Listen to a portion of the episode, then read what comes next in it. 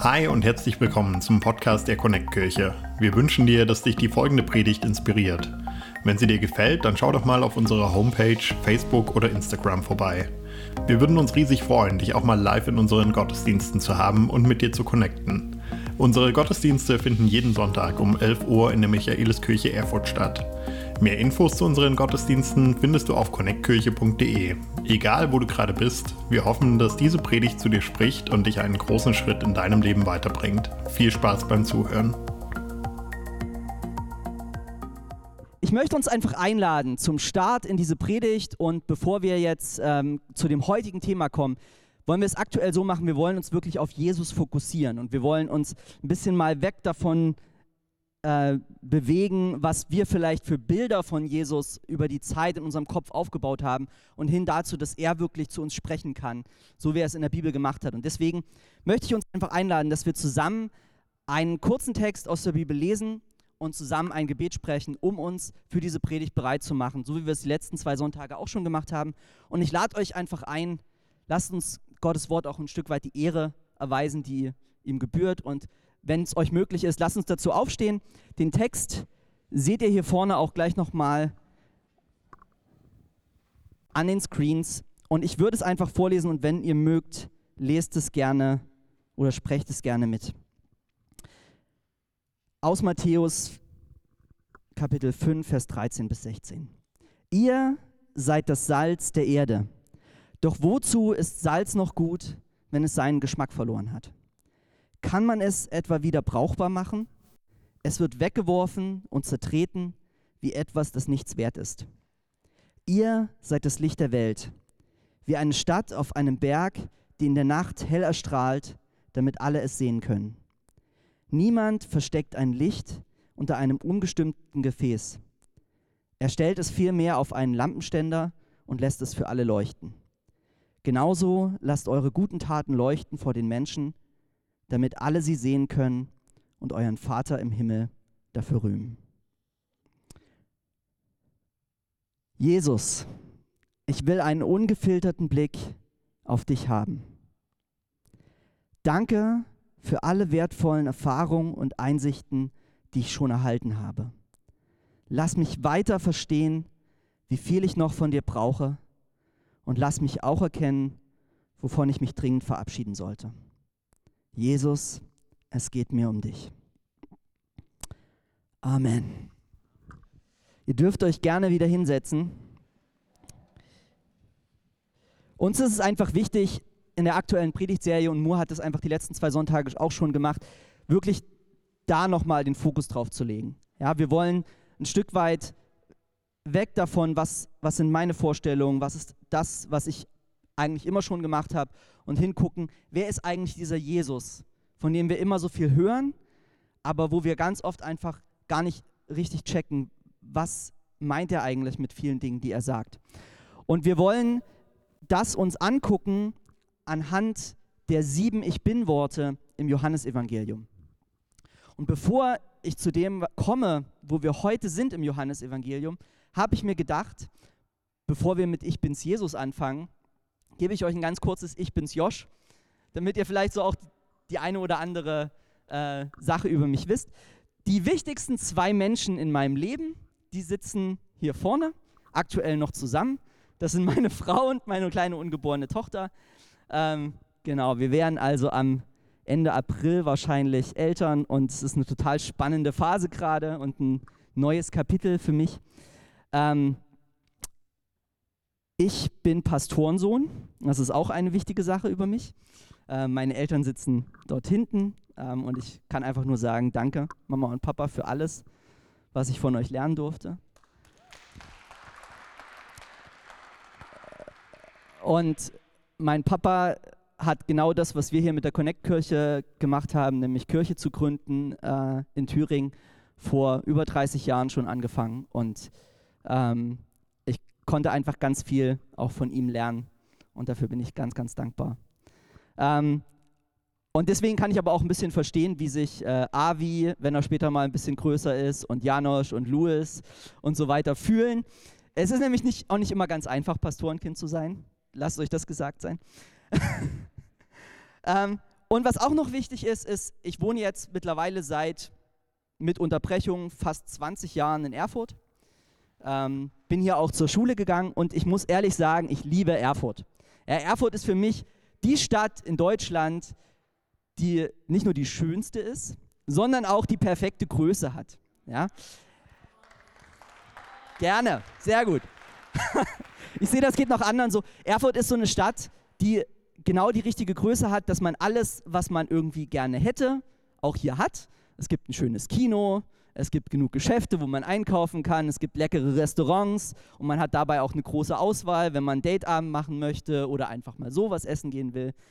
Äh, es gibt richtig gute Cafés, es gibt richtig gutes Fastfood. Wer noch nicht bei Ibras war, ausprobieren. Aber Erfurt ist gleichzeitig nicht so groß, dass es so total overcrowded ist und ähm, man in der Menschenmenge immer untergeht. Und ich mag keine Menschenmengen, deswegen gibt es eine Zeit oder so bestimmte Zeiten, an denen mag ich Erfurt tatsächlich leider nicht. Und das ist zum Beispiel der Weihnachtsmarkt. ja. Oder irgendwelche Volksfeste, wenn die Innenstadt komplett mit Touristen zugestopft ist, dann bleibe ich lieber aus der Innenstadt draußen. Das war aber nicht immer so, weil die Stadt, aus der ich herkomme, das ist eine kleine 16.000 Einwohnerstadt, Bad Langensalza, auch wunderschön, kann ich nur empfehlen, wer dort mal hin möchte. Für Jugendliche gab es da nicht so viel Besonderes. Das muss man einfach mal sagen. Ähm, und deswegen war für uns, wenn da so ein Volksfest war, wenn wir Rummel auf dem großen Platz hatten, das immer was Besonderes. Und ich möchte euch einfach in eine kurze Geschichte mit reinnehmen, die mir auf dem Rummel damals passiert ist. Ich war irgendwas zwischen neun und zwölf Jahre alt, ich weiß es nicht mehr genau. Ähm, und bei uns war es so, dass es war immer ein kleiner Rummel, das heißt, es gab so ein paar Fahrgeschäfte, ein Riesenrad eigentlich eher selten. Und man musste immer so gucken, was ist was für mich. Ich bin nicht so schwindelfrei, das heißt, diese typischen schnell drehenden Karussells, das ist nicht so meins, äh, weil danach ähm, liege ich erstmal in der Ecke. Aber es gab dieses eine Jahr, da gab es eine Besonderheit bei uns auf dem Rummel. Und das war ein Spiegelkabinett. Wer weiß, was ein Spiegelkabinett ist? Ja, die meisten, okay. Wer war schon mal in einem? Auch relativ viele, okay.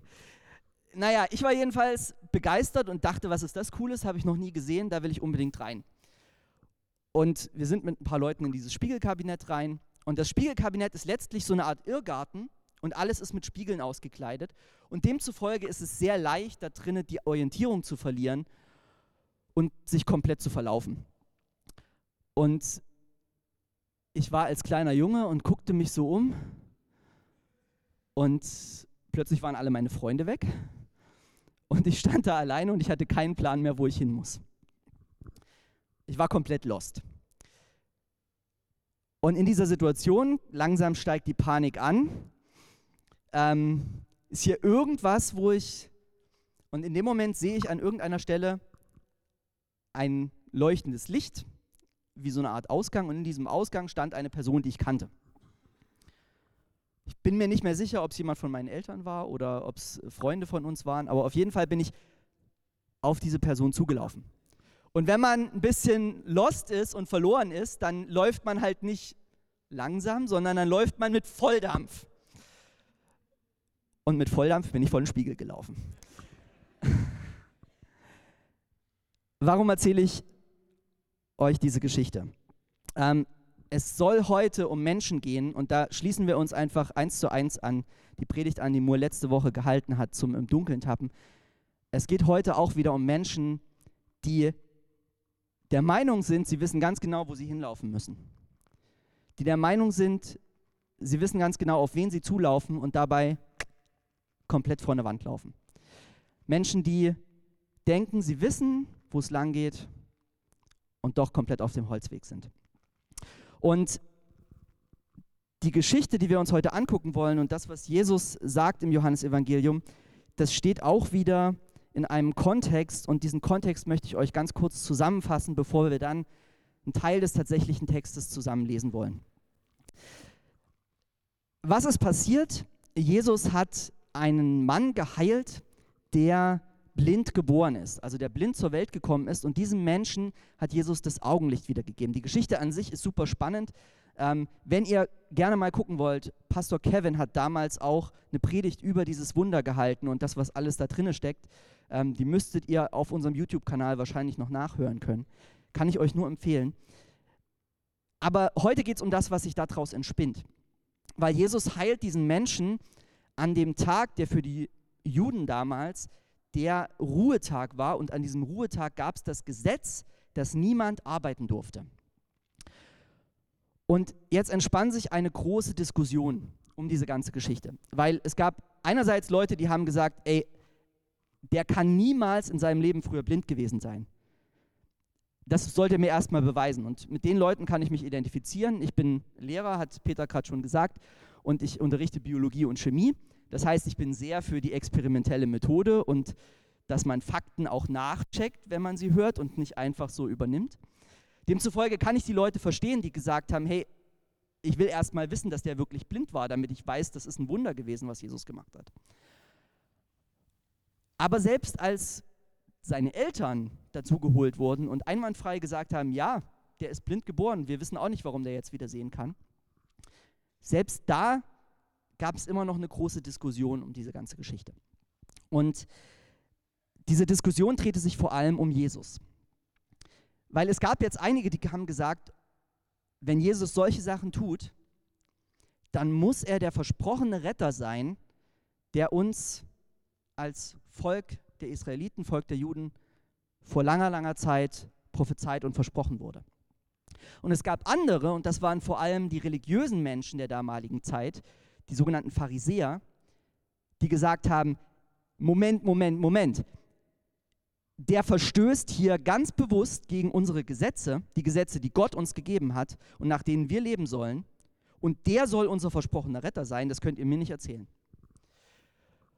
Und diese Diskussion dreht sich so lange weiter, bis sie den Mann fragen, der geheilt worden ist. Und als der Mann sich auf die Seite von denen stellt, die sagen, Jesus ist der versprochene Retter, schmeißen sie ihn aus ihrer Kirche, könnte man heute sagen, raus.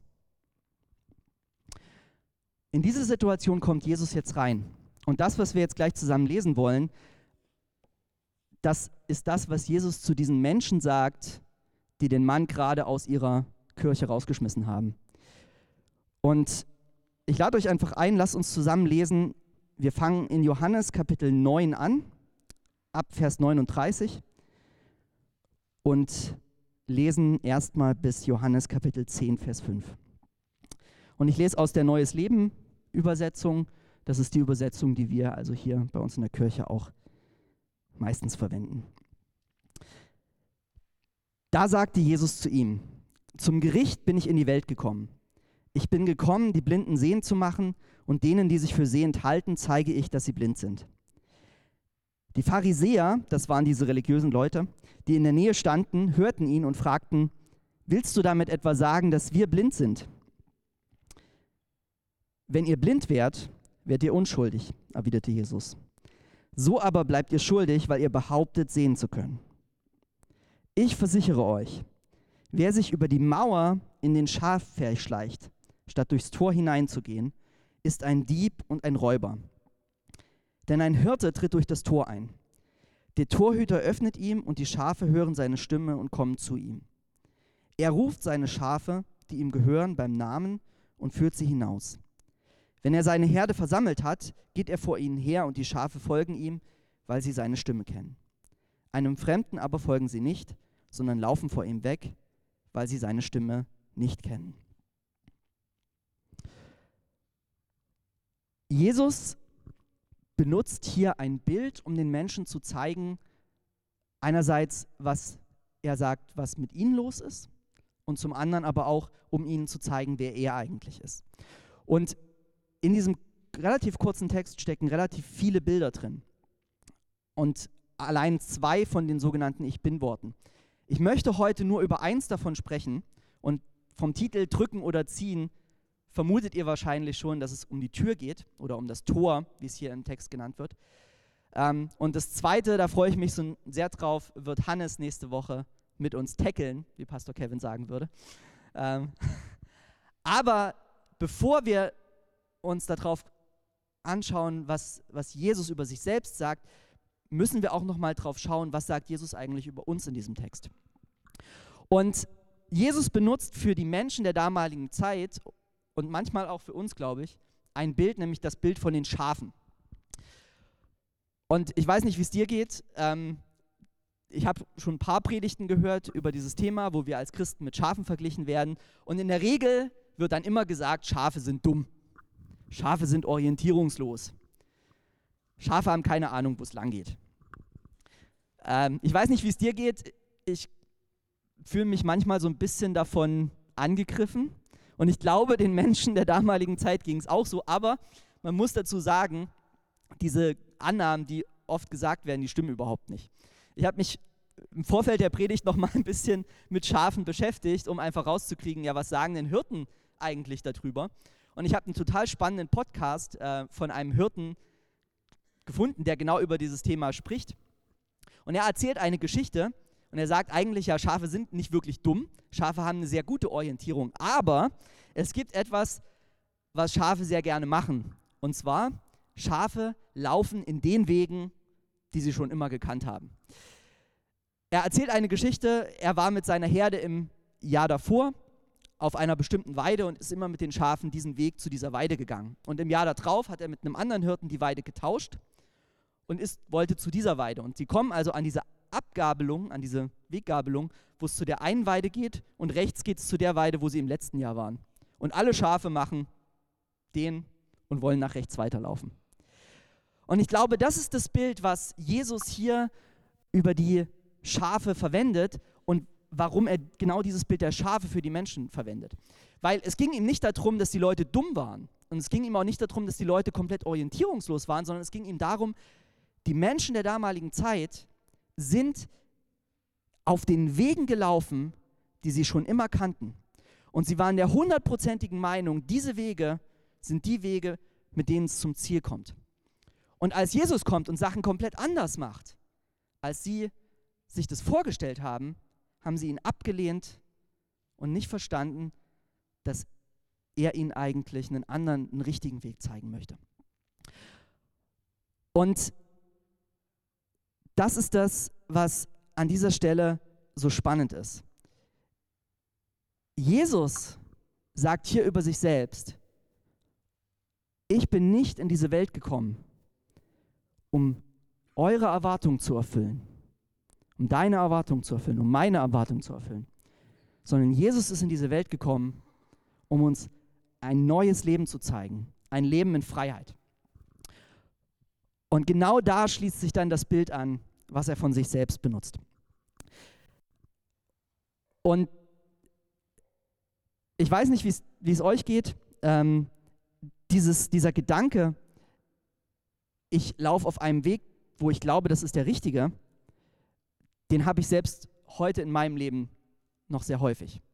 Ich bin ganz oft, auch als Christ, der Meinung, ich weiß ganz genau, wo es lang geht. Und ganz oft fühle ich mich diesen religiösen Leuten, die Jesus ablehnen und Jesus Art ablehnen, weil sie der Meinung sind, ich weiß ganz genau, wie es richtig ist. Näher als dem blinden Mann, dem gerade die Augen geöffnet wurden und der verstanden hat, wer Jesus ist. Ich fühle mich so, wie ich mich damals in diesem Spiegelkabinett gefühlt habe. Ich dachte, ich weiß, wo es lang geht und ich bin voll vor die Wand gelaufen. Und ich glaube, es ist total wichtig, dass wenn wir diesen Text lesen und wenn wir gleich hören, was Jesus über sich selber sagt, dass wir das nicht aus dem Auge verlieren. Weil ganz oft sind wir eher die, gerade auch als Christen, die denken, wir können uns selber retten. Wir kennen unseren eigenen Weg. Kommen wir dazu, was Jesus über sich selber sagt. Und es spielt hier gleich mit rein. Die Menschen haben nicht so richtig verstanden, was Jesus sagen will, deswegen fragen sie nochmal nach. Und Jesus versucht es ihnen zu erklären und benutzt dabei folgende Worte und ich lese nochmal weiter aus Johannes 10, Vers 6 bis 10. Die Zuhörer wussten nicht, was Jesus mit diesem Bild meinte, deshalb erklärte er es ihnen. Ich versichere euch, ich bin das Tor zu den Schafen, sagte er. Alle, die vor mir kamen, waren Diebe und Räuber. Doch die Schafe hörten nicht auf sie.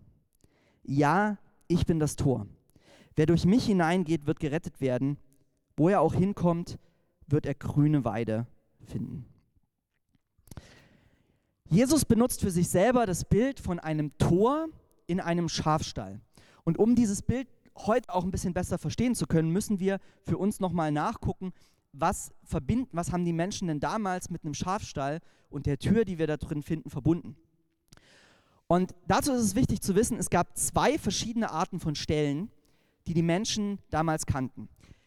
Und beide Bilder benutzt Jesus gleichermaßen für sich selbst. Das ist ganz wichtig. Jesus sagt nicht, ich bin das eine oder in der einen Situation bin ich mal das eine und in der anderen das andere, sondern beide Bilder stehen genau so, wie sie gemeint sind, auch für Jesus. Und wir werden uns gleich diese zwei Bilder mal anschauen. Die erste Art von Stall ist eine Art von Stall, wie wir sie heute wahrscheinlich auch kennen würden. Wenn verschiedene Hirten aus der Umgebung einer Stadt abends ihre, ihre Herden in die Stadt zurücktreiben, dann war es damals so, dass sie die alle zusammen in einen großen Pferch eingesperrt haben und in diesem Pferch gab es eine Tür und die wurde dann verschlossen und damit waren die Schafe für die Nacht sicher. Und an dieser Tür stand ein Türhüter und der wusste quasi, wer darf hier rein und wer darf nicht rein. Und Jesus benutzt dieses Bild, weil für die Menschen der damaligen Zeit eines klar war. Diese Mauern des Schafstalls boten Schutz. Und dieser Schutz, sagt Jesus, das sind die Regeln, das sind die Gesetze, die die Menschen damals befolgt haben. Das ist das, was die Schafe kannten. Das ist das, in dem die Schafe, die Menschen damals gelebt haben. Und das ist das, was sie die ganze Zeit befolgt haben. Die Gesetze hat Gott dem Volk Israel ursprünglich gegeben, um sie selber zu schützen. Das können wir ganz gut erkennen, wenn wir ähm, zum Beispiel weiter ins Mittelalter schauen und feststellen, dass die Juden der damaligen Zeit von der Pest, also von einer sehr, sehr schlimmen Krankheit, kaum ähm, betroffen waren im Vergleich zu an allen anderen Menschen. Warum? Weil sie ihre Gesetze befolgt haben und diese Gesetze enthielten bestimmte Hygienevorschriften, die ihnen einfach davor geholfen haben, sich vor Krankheiten zu schützen. Die Anweisung, kein Schweinefleisch zu essen, hing ganz schwer damit zusammen, dass Schweinefleisch zu der damaligen Zeit viel größeren Anteil von Krankheitserregern hatte als andere Arten von Fleisch. Und demzufolge waren die Gesetze, die Gott den Christen, äh, den Juden damals gegeben hatte, vorrangig dafür da, sie zu schützen und nicht sie irgendwie zu gängeln und ihnen zu sagen, du darfst das nicht, du darfst das nicht, du darfst das nicht. Und genau das war aber das, was die Menschen, diese religiösen Leute der damaligen Zeit mit den Gesetzen gemacht haben. Die Gesetze sind nicht mehr zu einem Schutz Gottes geworden und zu etwas, was den Menschen mit Gott verbindet, sondern sie sind zu etwas geworden, wo die Menschen immer wieder gegängelt wurden und es wurde ihnen gesagt, du darfst das nicht und du darfst das nicht und du darfst das nicht. Und wenn du das doch gemacht hast, solltest du dich schämen. Und in dieser, in dieser Kultur von Scham und Schuld sind die Menschen der damaligen Zeit aufgewachsen. In diesem Gefängnis das ihnen eigentlich zum Schutz gebaut war, steckten sie fest und kamen nicht raus. Und Jesus sagt jetzt, ich bin die Tür. Ich bin der Weg, der aus diesem Stall rausführt, der euch zum Gefängnis geworden ist. Raus auf die Weide, wo es frisches Gras gibt, wo es frisches Wasser gibt, wo ihr die Beziehung zu Gott, eurem Schöpfer, wirklich wieder neu erleben dürft. Und das Spannende ist aber, dass Jesus damit nicht sagt, okay, Tür auf, alle Schafe raus und wir werden nie wieder in diesen Stall reingehen. Weil wenn wir uns mal den Vers 9 nochmal in einer anderen Übersetzung angucken, in der Elberfelder, die ein bisschen näher am Grundtext dran ist, dann steht dort folgendes. Maria, kannst du die Folie dran machen? Genau. Ich bin die Tür, wenn jemand durch mich hineingeht, so wird er gerettet werden und wird ein- und ausgehen und Weide finden. Es geht Jesus nicht darum, uns aus den Regeln, aus den Gesetzen Gottes komplett rauszunehmen. Das ist nicht das, was er sagt, sondern Jesus will nicht, dass diese Gesetze, die Regeln Gottes zu einem Gefängnis zu, für uns werden, dass Schuld und Scham einen Kreislauf bilden, der mich immer wieder runterzieht und der mich ver, äh, verdammt und vernichtet, sondern was Jesus will, ist, dass ich beides habe. Schutz auf der einen Seite und Freiheit auf der anderen Seite. Und die einzige Tür, durch die beides möglich ist, Schutz und Freiheit, sagt er, bin ich. Weil wenn jemand über den Zaun steigt in den Stall, dann will er das Schaf nicht raus in Freiheit führen. Was will er mit dem Schaf machen? Der will schlachten und essen oder vielleicht verkaufen, aber der hat nichts Gutes mit diesem Schaf vor. Und das ist das, was Jesus sagt. Die Leute, die euch hier erzählen, ihr müsst in diesen Wegen bleiben. Die Leute, die euch sagen, du bist ein Sünder, wenn du die kleinste, wenn du die kleinste Sache gegen dieses Gesetz, hast du keine Chance mehr, zu Gott zu kommen. Die Leute, die das sagen, das sind eigentlich die, die über den Schafstall steigen und euch vernichten wollen. Aber ich bin die Tür, die euch in die Freiheit führt. Und ich finde es so spannend, weil wie oft geht es mir so, dass ich denke, hey, ich weiß ganz genau, wo ich lang muss. Ich weiß ganz genau, was ich machen muss, um gerettet zu werden. Wie oft denke ich, wenn ich mich einfach nur an die Regeln halte, dann wird schon alles gut werden. Und wie viele Menschen kenne ich, die sagen, hey, ja, Jesus ist gut und schön, aber Menschen, die ihr Leben lang Gutes tun, die werden doch auch in den Himmel kommen. Jesus macht hier nochmal sehr klar, es gibt nur einen Weg. Es gibt nur einen Weg, aus diesem Kreislauf von Schuld und von Scham rauszukommen. Aus dem Kreislauf, dass ich die Regeln, die Gott uns gegeben hat, aus eigener Kraft gar nicht schaffen werde. Und dieser Weg ist Jesus selbst. Und Jesus wusste zum damaligen Zeitpunkt schon, was es ihn kosten würde. Und damit sind wir bei dem zweiten Bild vom Stall, das ich euch einfach gerne auch mal zeigen möchte, weil die Menschen damals kannten noch eine andere Art von Stall. Ein Stall, der irgendwo in der Wildnis, wenn die Hirten mit ihren äh, Schafen über längere Zeit unterwegs waren, auf den Hügeln gab es also so eine kleine Schaffärche. Das war wirklich einfach nur ein Rund aus aufgeschichteten Steinen, also eine Mauer, dass die Schafe nicht rauslaufen konnten. Und nachts hat der Hirte diese Schafe in diesen Pferch hineingetrieben, aber dieser Pferch hatte keine Tür. Wer war die Tür? Wer war der, der die Schafe geschützt hat in der Nacht vor wilden Tieren? Das war der Hirte, der sich nachts genau in diese Lücke reingelegt hat. Und das ist das Geniale, was Jesus ausmacht. Jesus wusste, es wird ihn alles kosten. Wenn ein Wolf oder ein Bär zu diesen Schafen wollte, die erste Person, an der er vorbei musste, war der Hirte. Und es ist sicherlich das eine oder andere Mal vorgekommen, dass der Hirte bei diesem Angriff sein Leben lassen musste. Jesus wusste, es würde ihn alles kosten, damit die Menschen aus diesem Kreislauf von Schuld und Scham rauskommen durften. Jesus wusste, die Tür zu sein, hieß für ihn, sein Leben zu lassen. Und wir haben das vorhin im Worship gesungen. Jesus, sah, Jesus ist am Kreuz für uns gestorben und hat all die Fehler, alles, wo wir die Gesetze Gottes nicht befolgen konnten, wo es nicht in unserer Macht lag, wo wir Fehler gemacht haben in unserem Leben, die Trennung, die dadurch zwischen Gott und uns entsteht, das, was wir Sünde oder Schuld nennen, das hat Jesus auf sich genommen. Und er ist gestorben und in der Bibel heißt es, der Vorhang im Tempel, der diese Trennung symbolisiert hat, ist zerrissen. Mit Jesus Tod wird tatsächlich der Weg, die Tür frei dazu, dass wir Gemeinschaft mit Gott haben dürfen, dass wir Jesus kennenlernen dürfen als unseren Retter und dass wir zu Gottes Kindern werden, dass wir diese Freiheit, in die er uns führen will, wirklich erleben können. Aber um diese Freiheit erleben zu können, müssen wir verstehen, dass wir den Weg nicht kennen. Dass wir uns nicht selber retten können. Ich muss verstehen, dass ich in einem Spiegelkabinett bin und dass alles um mich herum Verwirrung ist. Und wenn ich einfach von selber drauf loslaufe, ich vor einen Spiegel renne, vor eine Wand renne. Ich muss verstehen, dass ich quasi blind bin und dass Jesus der ist, der mir den Weg zeigt. Und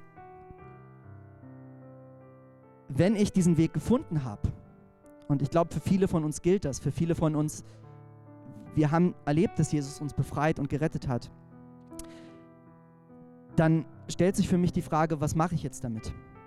Weil ich möchte nochmal zurückkommen auf die religiösen Leute der damaligen Zeit. Die kannten die Bibel die, der damaligen Zeit, die kannten die Schriften in- und auswendig. Die wussten, was ist richtig und was ist falsch. Aber was sie gemacht haben, ist, sie haben Menschen ausgesperrt aus ihrer Gemeinschaft. Sie haben gesagt, hey, wenn du nicht genau das machst, was wir wollen, bist du raus. Wenn du diesen Weg von Jesus gehst, bist du raus. Und ich glaube nicht, dass wir heute Leute raus aussperren, weil sie den Weg von Jesus gehen, aber ich glaube, dass wir als Christen ganz oft dazu neigen, uns weniger darauf zu fokussieren, dass Menschen Jesus kennenlernen, als mehr, dass es uns in der Kirche gut geht. Ich weiß nicht, wie oft ich das schon selber gedacht habe, ähm, wenn mir irgendwas nicht gepasst hat. Irgendwas, die Predigt ging mir zu wenig darum, dass, ähm, dass ich neue Sachen gelernt habe, sondern es ging in der Predigt wieder nur um Jesus und das, was er getan hat. Wie oft habe ich gedacht, boah, predige doch mal über was anderes. Wie oft habe ich mich geärgert, dass nicht die Lieder gespielt worden sind, die ich gerne hätte. Wie oft habe ich mich geärgert, weil der Kaffee vielleicht nicht meinen Geschmack trifft. Ich glaube, wir müssen weg davon, wie die Menschen damals zu denken. Zu denken, hey, das ist meins, mein Stall. Und hier kommt keiner rein. Mehr weg davon, der Türsteher zu sein, der sagt, du kommst in den Schrein. Und mehr jemand zu sein, der Menschen diese Tür aufhält. Und es ist total genial, weil ich glaube, diese Kirche ist ein Ort, wo Menschen sind, die das verstanden haben. Und deswegen will ich gar nicht so viel darüber reden, sondern ich möchte euch jemanden vorstellen, der das erlebt hat und der durch Menschen Gott begegnet ist, die das Mindset hatten, von dem ich gerade gesprochen habe. Und ich möchte Thomas einfach mal einladen, auf die Bühne zu kommen.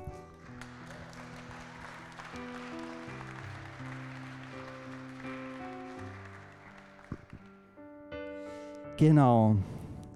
So. Stell dich dahin, genau, so wie du dich wohlfühlst. Genau. Thomas ist in meiner Connect-Gruppe und Thomas hat eine total geniale Geschichte erlebt. Ähm, ist auch der Grund, warum er jetzt hier ist. Und ich möchte einfach kurz drei Fragen stellen zu deiner Geschichte. Vielleicht als erstes mal, was für Erfahrungen hast du denn mit dem christlichen Glauben gemacht, bevor du Jesus begegnet bist? Also das ist sehr, sehr spannend.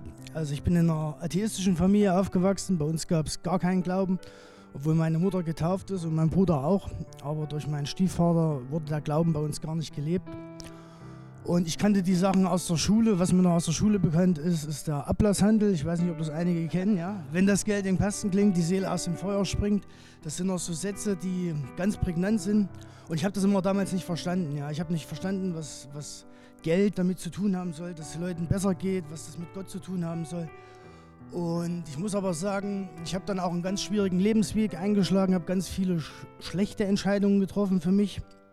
Bin alkohol- und drogenabhängig geworden, bekämpfe das jetzt seit über zwei Jahren und habe aber immer wieder gemerkt, wie mich Gott eingeladen hat. Also ich habe auch in meiner Phase, wo ich getrunken habe und Drogen genommen habe, mich sonntags hingesetzt, habe mir Predigten angehört von amerikanischen Pastoren, war davon immer ganz begeistert und hatte immer wieder Neugier in mir und habe mich aber nie getraut. Also ich habe mich nie getraut, mal in eine Kirche zu gehen, habe mir dann auch deutsche Gottesdienste angeguckt, war da eher erschreckt, weil das das ganze Gegenteil war. Ja, also es war, es war ganz, ganz schwierig. Ja, ich habe mich einfach nie getraut. Und ja, das waren halt so meine Erfahrungen. Ich wollte immer wieder in eine Kirche gehen, wollte immer wieder den Weg finden, aber es ging halt nicht. Ich habe mich geschämt für das, was ich gemacht habe. Habe gedacht, ich bin nicht gut genug. Ja, und bin dann hier nach Erfurt gekommen. Und hier in Erfurt in der evangelischen Stadtmission, äh, ich musste halt ganz viele schlechte Entscheidungen treffen, um dann hierher zu kommen. Das war dann meine beste Entscheidung. Habe ich dann den Mario kennengelernt. Ich weiß nicht, ob er da ist heute, Mario Burg. Nein, aber viele von euch kennen ihn. Und der hat mich eingeladen, ähm, ich habe mich mit ihm unterhalten, ich sage, was machst du so? Und der hat mich eingeladen, ähm, mal mitzukommen in die Connect-Kirche. Das war freitags, da habe ich den Sammy, die Anne Kutzmann, ich weiß nicht, ob sie heute da ist, kennengelernt und den Jonas. Und das war eigentlich so eine, Ja, es war so eine unheimlich schöne Begegnung in dem Büro. Es ging um Freitag, es ging um Einräumen vom Auto für die Musikinstrumente, für die Predigt hier. Ja, ich dachte mir, okay, wie cool ist das hier? Das, das soll Kirche sein, das Büro. Ich war total beeindruckt auch von, der, von dem liebevollen Empfang, mich als Fremden so, ja, als, wie gleich als Freund. Ja, also ich habe das vorher nicht gekannt, ich habe das vorher nicht erlebt. Und das war eigentlich so das Schönste, ja, warum ich jetzt eigentlich hier bin. Was hast du noch für Fragen? du hast es schon mega, mega beantwortet. Genau. Du hast dann, bist dann mit zum Gottesdienst gekommen, hat Jesus, hast Jesus erlebt und es hat dein Leben auf den Kopf gestellt, oder? Genau, ich bin dann, ich wollte halt mehr kennenlernen. Ich dachte mir, jetzt hast du die Chance, jetzt hast du Leute kennengelernt, die du super findest. Jetzt gehst du auch mit zum Gottesdienst. Und mein erster Gottesdienst, das weiß ich noch, da wurde das Gebet ähm, von 4. Mose gepredigt. Ähm, der Herr segne dich, der Herr behüte dich. Und es war hier saukalt in der Kirche, nicht ganz so kalt wie heute. Und trotzdem habe ich so ein warmes, einladendes Gefühl gespürt. Und da wusste ich, Gott ist da. Ja, das war für mich der Moment, wo ich wusste, Gott ist da, es gibt da was, es gibt da eine Nähe, es gibt da eine Liebe für mich. Und ja, ich habe mich einfach total geborgen gefühlt. Das war eigentlich das, ja, das war mein, mein erstes Kennenlernen von Jesus. Und dann gab es auch noch ganz viele andere Situationen. Es gab dann die Gebetswoche, da ging es um Vergebung. Da hat mich da Johannes eingeladen und da habe ich meinem Stiefvater aus dem Herzen vergeben. Und da wusste ich dann zum ersten Mal, was Vergebung bedeutet. Ich habe dann ganz tief Rotz und Wasser geheult, aber ich war frei danach. Ich war frei von Zorn, ich war frei von Wut, die ich immer wieder in mir getragen habe, die immer wieder hochgekommen ist. Das war ein so unheimlich befreiendes Gefühl, das habe ich auch jetzt in deiner Predigt wieder gemacht. Das ist das, was Jesus uns schenken will, diese Freiheit, ja. Nicht diesen Groll auf andere zu haben, nicht irgendwie andere zu verurteilen für sonst was. Einfach frei zu sein, ja, vorurteilsfrei. Ja, das ist das schönste Geschenk, was er mir geben konnte. Danke, Thomas. Ich lade euch einfach ein. Thomas Geschichte ist so cool. Wenn euch das genauer interessiert, ähm, fragt ihn gerne nach dem Gottesdienst, wenn das für dich okay ist.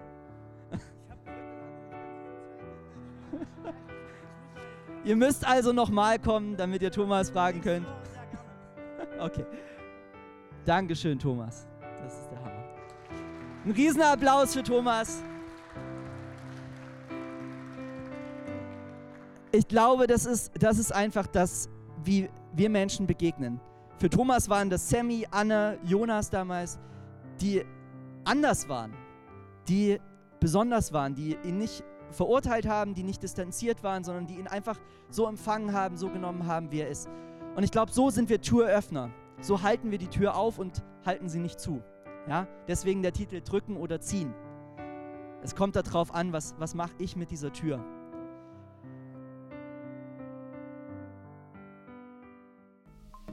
Wenn du mehr über Jesus erfahren willst oder deine Geschichte mit uns teilen möchtest, dann schreib uns gern auf Facebook, Instagram oder eine E-Mail an info@connectkirche.de. Du bist begeistert von der Connect Kirche und möchtest unsere Arbeit unterstützen? Dann findest du auf unserer Homepage weitere Details, wie du das tun kannst. Falls du nicht aus Erfurt und Umgebung kommst, aber dennoch aktiv verfolgst, was wir als Kirche tun, möchten wir dir zuallererst Danke sagen, dass du auf diese Art Teil von dem bist, was hier in Thüringen geschieht. Gleichzeitig wollen wir aber sicherstellen, dass du vor Ort eine Kirchenfamilie hast.